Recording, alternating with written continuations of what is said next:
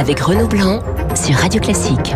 8h42 sur Radio Classique. Bruno Jeudi vient de finir son café. Il est totalement réveillé. Bonjour Bruno et Béatrice Houchard. Bonjour Renaud.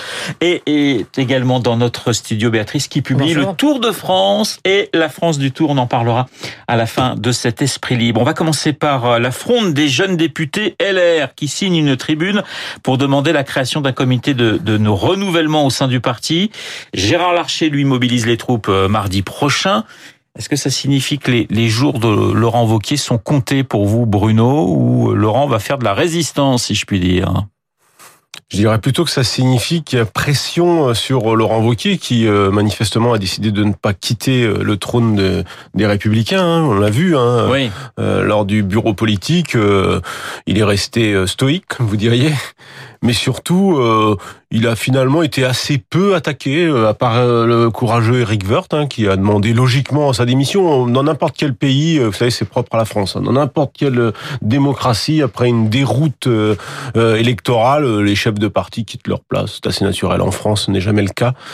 Euh, donc voilà, Laurent Ruquier, en plus, rien ne le ne l'oblige à le faire, donc il le fait pas. Et Laurent Wauquiez, parce que vous avez dit Laurent Ruquier. ah, Laurent Wauquiez, je sais pas pourquoi, vous voyez, oui, j'étais j'étais sans doute fatigué. Et, euh, je, Son, son côté et donc il y a des grandes manœuvres qui sont en train de se mettre en place. Alors euh, comment les lire Euh, Celle de Gérard Larcher est transparente. Lui, c'est plutôt contourner euh, les Républicains et Laurent Wauquiez et surtout regarder euh, euh, les municipales avec beaucoup d'inquiétude. Hein. Euh, le- Gérard Larcher, c'est le Sénat, c'est euh, ce sont les élus locaux et en perspective le prochain renouvellement sénatorial. Donc il a une démarche euh, qui, à mon avis, va plutôt être euh, euh, plus bien accueillie puisqu'en fait il veut aller rassembler les centristes, enfin ce qui reste de, de la droite euh, debout ou à moitié couché. Et puis on verra s'il fait recette mardi prochain. Quant aux jeunes, bah, c'est assez classique, c'est un remake de, on a déjà vu plein de fois. Bon, moi je trouve que leur lettre elle est plutôt décevante dans la mesure où il n'y a pas beaucoup d'idées neuves. Alors il y a la tribune quand même de Philippe Juvin dans la, dans la matinale du, du Monde qui demande ouvertement le départ de, de, de Laurent Wauquiez, euh, Béatrice. Oui, alors je suis pas, c'est ce que disait Bruno à l'instant, je suis pas sûr que Laurent Wauquiez soit décidé à laisser le, à laisser la place. Et puis, quand bien même il laisserait la place, je pense que ce serait une erreur de, de rester uniquement sur sa personne. Alors certes, c'est lui qui est à la tête du parti, bien évidemment, mais enfin les, les causes de la, de la déroute de dimanche, euh, elles peuvent pas se résumer à deux années de, de, de présidence du parti par Laurent Wauquiez. Il y a quand même des, des raisons beaucoup plus anciennes. Et puis, ce que vous disiez à l'instant, les, les jeunes, ça m'a aussi rappelé, euh, comme vous, Bruno, le- les rénovateurs et Mmh, d'autres épisodes comme ça qu'on a régulièrement dans la vie politique. Mais avec quelles idées, pour faire quoi Et avec qui, évidemment, mais, mais pour, pour faire quoi face à, face au, euh, à, la, à la place qu'a prise Emmanuel Macron dans, le, dans la politique française? Alors justement, Emmanuel Macron, la une du point, on, on voit le visage du, du chef de l'État et il est marqué euh, « La droite, c'est lui aujourd'hui ». Ça vous semble très réducteur ou pas, Bruno? Non. Euh, moi, je crois, j'ai dû faire un édito hier, euh, celui du, du jeudi, pour pour ne pas plagier mon nom de famille, qui s'appelle Macron, candidat de la droite en 2022. Point d'interrogation. Oui, la question se pose dans la mesure où euh, après euh, le coup de boutoir de 2017, où il y avait déjà euh, tous les jupéistes, enfin une bonne partie de l'électorat jupéiste qui l'avait rejoint. Euh, au législatif, faut se souvenir que la droite était tombée à 15%. Cette fois-ci, c'est 8. Elle, elle, et Laurent Wauquiez, Emmanuel Macron, là, manifestement, a fait venir à lui cette droite euh, pro-business, là, cette droite euh, euh, libérale, euh, et qui, euh, au moment de choisir, s'est dit euh, bon, finalement, Macron, on n'est pas, ça nous satisfait pas totalement, mais bon, il est resté, euh, il est resté carré sur l'ISF, il est resté carré sur un certain nombre de données économiques, et c'est vrai que la question se pose. Je pense que ce sera beaucoup plus compliqué que ça, que les partis sont. Je crois toujours au clivage droite-gauche. Vous croyez toujours au clivage Je droite-gauche pense que la droite est capable. Elle a pas beaucoup de temps de se fabriquer un leader. Elle a perdu il y deux en ans a- quand même ou pas pour vous? Ah, mais elle a totalement perdu deux ans. Je ne sais pas ce qu'ils ont foutu Ouais. En revanche, je pense qu'il en reste. Alors, est-ce que ça donne une chance à un Xavier Bertrand ou à un François Barouin, si tant est qu'il ait euh, envie de s'y remettre? Faut voir, vous savez, en politique. euh, Ou une Valérie euh, Pécresse aussi. Ou Valérie Pécresse. Moi, je trouve que Valérie Pécresse est, est, est trop euh, trop proche de, de, de, de- du, du, du corpus d'Em- d'Emmanuel Macron. Il lui manque sans doute quelque chose. Et puis Valérie Pécresse, ça va avoir un problème, c'est qu'en Ile-de-France, va quand même falloir se faire réélire, et ça, ce sera pas si simple que ça. Problème d'idée depuis deux ans pour vous, Béatrice? C'est-à-dire c'est le vide sidéral à droite? Bah, et on n'a rien vu effectivement de de, de, de, de, de tangible, de, de travail. De... Il, y a eu, il y a eu des périodes où la droite, euh, alors sans remonter euh, très très loin, mais où la droite mettait sur le, mettait sur le tapis les, les sujets, faisait des colloques, sortait des, des documents, bossait. Quoi. Là, on a l'impression que qui, qui, qui s'est rien, qui s'est rien passé. Et quand on voit quand même que Versailles, euh, Versailles ou Neuilly ont placé, malgré pour Versailles, malgré François-Xavier Bellamy, ont placé la République en marche devant les Républicains. Alors ça ne veut pas dire que ce sera la même chose au municipal. Hein. Oui. C'est un, un scrutin totalement différent, mais effectivement, la droite, alors certains chez les Républicains disent la droite friquée nous a quittés. Alors je sais pas s'il faut l'exprimer comme ça, mais oui, la droite libérale plutôt plutôt à l'aise, peut-être un peu légitime. Mais il y a une autre droite aussi qui les a quittés, qui est partie chez Marine ah Le Pen. Ah bah oui, qui, qui, qui est Ah bah partie oui. déjà depuis Oui. un bout de temps et qui continue. Non mais c'est-à-dire que la de partir, stratégie qui Ça- consistait, ça, part des la- deux, des la deux- stratégie de Wauquiez, c'était de dire je vais siphonner finalement euh, le, le Rassemblement National Et en- et, je vais me présenter comme le principal opposant à Emmanuel Et Macron. en fait, c'est lui qui est siphonné, si, Ouais. si on peut Échec dire. complet. Échec, complet. échec total. Cette Ça part, stratégie ça est un échec côtés. total. C'est un échec total parce que je pense que la droite est prise en étau et qu'elle n'arrive pas à trouver euh, un message original qui pourrait attirer à elle un électorat. Et il a voulu absolument euh, recopier ce que d'autres avaient fait avant lui et ça n'a pas marché. C'est pour ça que peut-être que la solution elle viendra de, de leaders euh, plus novateurs, plus originaux.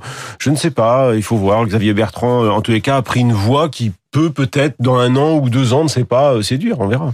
On verra. Euh, Emmanuel Macron, pas de congrès pour lui euh, en, en juillet prochain. Le Figaro nous dit il prend du, du recul. Est-ce que vous avez le sentiment que le chef de l'État va prendre du recul ou ça vous semble, vu le caractère de notre chef, euh, cher chef de l'État et, vu les résultats des européennes, est-ce que vous n'avez pas le sentiment au contraire qu'il va euh, accélérer le mouvement, si je puis dire? Il faudra un peu plus que un numéro du Figaro pour mesurer s'il prend vraiment du, recul. C'est vrai que beaucoup le lui ont conseillé, à commencer par Richard Ferrand, hein, qui euh, l'avait dit avant les élections. Vous verrez, le chef d'État prendra du recul après euh, après les élections. C'est fait. Il y aura pas de congrès. Je pense que de ce point de vue-là, il a raison. C'est aussi, il faut aussi ajouter une deuxième lecture à ça. C'est qu'à mon avis, le chef de l'État a décidé de pas se mettre en première ligne sur la réforme institutionnelle, qui me semble peut-être pas loin de passer euh, aux oubliettes, parce que euh, sans accord avec le Sénat, eh ben, tout simplement, elle n'est pas, elle n'est pas faisable. Et on voit que le chef de l'État qui reprend un peu d'oxygène va pas perdre son énergie euh, dans cette réforme qui passerait pas. Et, et s'il y a deux, trois réformes sur lesquelles il faut mettre le paquet, ce sera pas, ce sera pas ça. Apparemment, Le Monde publie Béatrice. cet après-midi le, le- le texte ou une euh, l'avant-texte de la réforme constitutionnelle, mais effectivement, encore faut-il que le Sénat accepte de la voter. On ne voit pas pourquoi le Sénat ferait ce cadeau euh, à Emmanuel Macron. Bah, en tous les cas, euh, je pense que les sénateurs vont être, euh, ça va, ça va revenir par le Sénat, donc ce sera aux sénateurs de prendre de la responsabilité ou pas de faire passer ce texte. Et du coup, ils essaient d'inverser un peu le, de faire passer le mistigris chez les, chez les sénateurs pour les mettre en situation de renoncer. Il y a un pas. problème qui va se poser sur le, le mode d'élection des députés, sur la proportionnelle, c'est que le temps passe et que s'il y a proportionnel partiel, ça veut dire qu'il faut redécouper euh, avec une diminution du nombre des députés et c'est long et bon, il reste trois ans, il y a le temps, mais il faut Mm. pas trop traîner quand même. On peut pas faire ça dans les six derniers mois, ça n'est pas possible. Le zapping, on parlait de la droite, je vous propose d'écouter Guillaume Larrivé qui était sur BFM. C'est une défaite, une défaite euh, collective qui appelle une réponse euh, collective. D'ailleurs, ce matin, ce que je veux vous dire d'abord, c'est euh, merci à François-Xavier Bellamy. Ça peut paraître paradoxal, mais voilà, je trouve que Vous vouliez commencer François-Xavier... par un merci. Ouais, je trouve que François-Xavier s'est comporté euh, en homme d'honneur et de valeur. Je suis content désormais de le compter parmi euh, les collègues euh, parlementaires. Mais voilà, je voulais lui dire merci parce que j'ai trouvé parfois désagréable certaines critiques venant euh, de personnes qui peut-être l'avaient applaudi et, encensé quelques jours auparavant. Voilà, euh, Guillaume Larrivé sur BFM évoquant la défaite euh, de la droite et rendant hommage à François-Xavier Bellamy. Un mot sur Édouard Philippe qui reste en place parce qu'on avait imaginé une dissolution juste après les européennes. Euh, vous le voyez quand même euh, briguer dans quelques mois la mairie de Paris parce que on en parle aussi toujours. Et effectivement, il est conforté dans son poste de, euh, de Premier ministre, discours de politique générale le 12 juin. Mais est-ce qu'il a toujours des vues sur Paris, Bruno? Alors, un, moi, je n'ai jamais cru qu'il perdrait son poste à la faveur de ces européennes. C'est vraiment mal connaître les élections européennes, puisque on change rarement de Premier ministre après les Bah, je pense européennes. que ça n'est jamais arrivé après des Ça européennes. n'est jamais arrivé et ça ne serait pas arrivé sauf vraiment une déculottée énorme. Ça c'est le premier point. Deuxième point, oui, il est renforcé. Bah oui, effectivement, hein, la poutre a travaillé, c'est lui qui l'a beaucoup fait travailler, donc euh, il sort renforcé de ces élections, c'est incontestable. Cela étant, euh, pour Emmanuel Macron, euh, il va lancer le chantier du deuxième euh, de, de l'acte 2 du, du quinquennat. Cela étant, pour Emmanuel Macron, il y a déjà une question qui se pose et une seule pour la prochaine séance, c'est qui sera candidat à la mairie de Paris. Il y a une victoire dont il a besoin, j'allais dire, pour parachever cette euh, décomposition, recomposition En de Paris. Ouais. Et aujourd'hui, il faut bien reconnaître que, on va dire qu'en coulisses à l'Élysée, on se dit que le meilleur candidat, c'est peut-être Édouard Philippe, et que euh, ceux qui sont pour l'instant Et euh, 2020, c'est demain, c'est-à-dire qu'il peut pas ouais, rester non plus trop longtemps encore il pourrait à pas Matignon. rester- il pourrait pas rester trop longtemps. Et puis vous aurez remarqué qu'Edouard Philippe n'a jamais, jamais euh, écarté euh, fermement cette Il a possibilité. toujours été très prudent, oui, sur été- sur le sujet. Très prudent. Béatrice, on va évoquer euh, votre euh, nouveau livre, Le Tour de France et la France du Tour. Euh, vous êtes une passionnée hein, du, du Tour de France, de, de, de la, de la grande boucle. Vous mêlez en fait exploit sportif et politique. Oui, parce qu'en fait, depuis l'origine, alors moi je pars de 1919 pour une raison très simple, c'est qu'on va euh, célébrer cette année les 100 ans du maillot jaune. hein. Le Tour de France est né en 1903, mais le maillot jaune n'arrive qu'en 1900, le 19 juillet 1919. Et en fait, depuis le, de- de- de- depuis cette période euh, jusqu'à jusqu'à nos jours, en passant par euh, 1936 et le Front populaire, en passant par euh, euh, par euh, Mussolini qui essaie de qui essaie de euh, de jouer un rôle euh, avec auprès des coureurs italiens, en passant par tout ce qui se passe à la Libération quand il s'agit de dire à qui va aller le Tour de France que les communistes voudraient bien l'organiser. Il y a eu ces épisodes-là aussi. C'est intimement mêlé à, à l'histoire du pays. Alors sur le plan de, j'allais dire des événements, mais aussi dans le dans l'imaginaire. Je veux dire, le Tour de France, c'est beaucoup plus. C'est une banalité de dire ça, hein, mais c'est beaucoup plus qu'une épreuve sportive. C'est euh, de l'histoire, c'est de la géographie, c'est des paysages. Et ce sont aussi des de- présidents qu'on voit euh, Bien sûr. au bord de la route, 16 juillet 60, on, on, on voit le Tour s'arrêter à colomber les deux La seule, la seule fois que le Tour de France s'est ar- non pas s'est arrêté parce que c'est arrivé. vraiment par hasard des- ou pas, Béatrice? Non, non, non, c'est pas, c'est pas par hasard. En fait, Ouais, le, pas par en fait, le, le, le- le directeur du Tour de France, Jacques Godet, apprend. Alors, est-ce qu'il le savait avant l'étape? Ça, je peux pas vous dire. En tout cas, il apprend pendant la course, c'est la version officielle, que le général de Gaulle et son épouse sont dans la foule euh, au bord de la route à Colombey les deux églises. Il décide d'arrêter la course. Ça n'est jamais pour saluer quelqu'un. Ça n'est jamais Ouais. arrivé. Il y a eu euh, des manifestants qui empêchaient le Tour de passer. Il y a eu des quelques grèves, même des, des coureurs, mais jamais pour saluer un, un personnage illustre. 1960, quand même. De Gaulle est président de la République depuis deux ans, mais c'est aussi l'homme de, de, de, de juin 40. C'est l'homme, il est déjà dans les livres d'histoire, donc c'est quand même pas rien de, de croiser le général de Gaulle. Et le tour s'arrête pour, euh, pour le saluer. Le général serre quelques mains et reconnaît les deux ou trois principaux coureurs de l'époque. Bruno, le, président le, le plus fan de vélo, c'était Nicolas Sarkozy. Oui, j'ai modestement écrit un livre sur le sport et la politique il y a quelques, il y a quelques années, donc euh, je lirai évidemment ce livre, je le chroniquerai.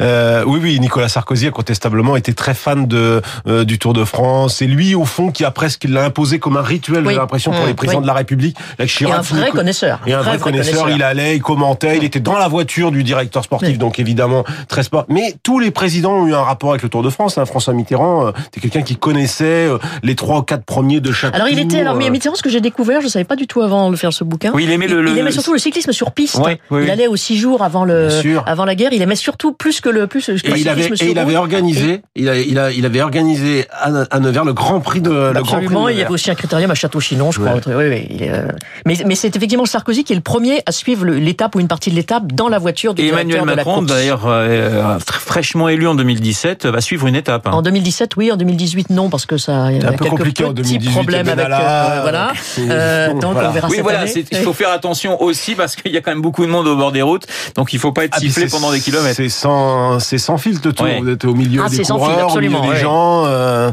c'est, c'est la magie de ce, de ce, de, de cette épreuve sportive. C'est Nicolas Sarkozy qui disait qu'il imagine un mois de juillet en France sur le Tour de France. Voilà, la politique, c'est aussi une course à étapes, disait François Hollande, qui était, euh, qui, qui a aussi suivi le, le, le oui, oui, tour. qui avait parlé du tour en parlant un peu de lui, en fait. Ouais, hein, ouais, mais il ça, parle ouais, souvent d'eux comme oui, ça, parce oui, que oui, quand Mitterrand oui, lui oui, oui. demande un conseil à Hinault, on sent bien qu'il est en train de se Oui, donner c'est un ça, en, conseil. en disant à Hino euh, qu'il fasse, euh, qu'il fasse comme il le sent, Voilà. qu'il suive Cela étant, une des photos les euh, plus extraordinaires sur le Tour de France, c'est quand même François Mitterrand avec son appareil photo. Faisons une photo, oui, Faisant faisons une photo, sur les bords des routes, du oui. côté de, des. Alpes, je ne sais plus où, c'est une photo qui est absolument incroyable. Merci beaucoup Béatrice, merci Bruno d'avoir participé à Esprit Libre. Béatrice Houchard qui signe le Tour de France et la France du Tour chez Calman Lévy. Il est 8h55 sur Radio Classique. Nous allons retrouver Nelson Montfort pour parler de Roland Garros et puis Franck Ferrand bien évidemment euh, qui évoquera la statue de la liberté juste après 9h. À tout de suite.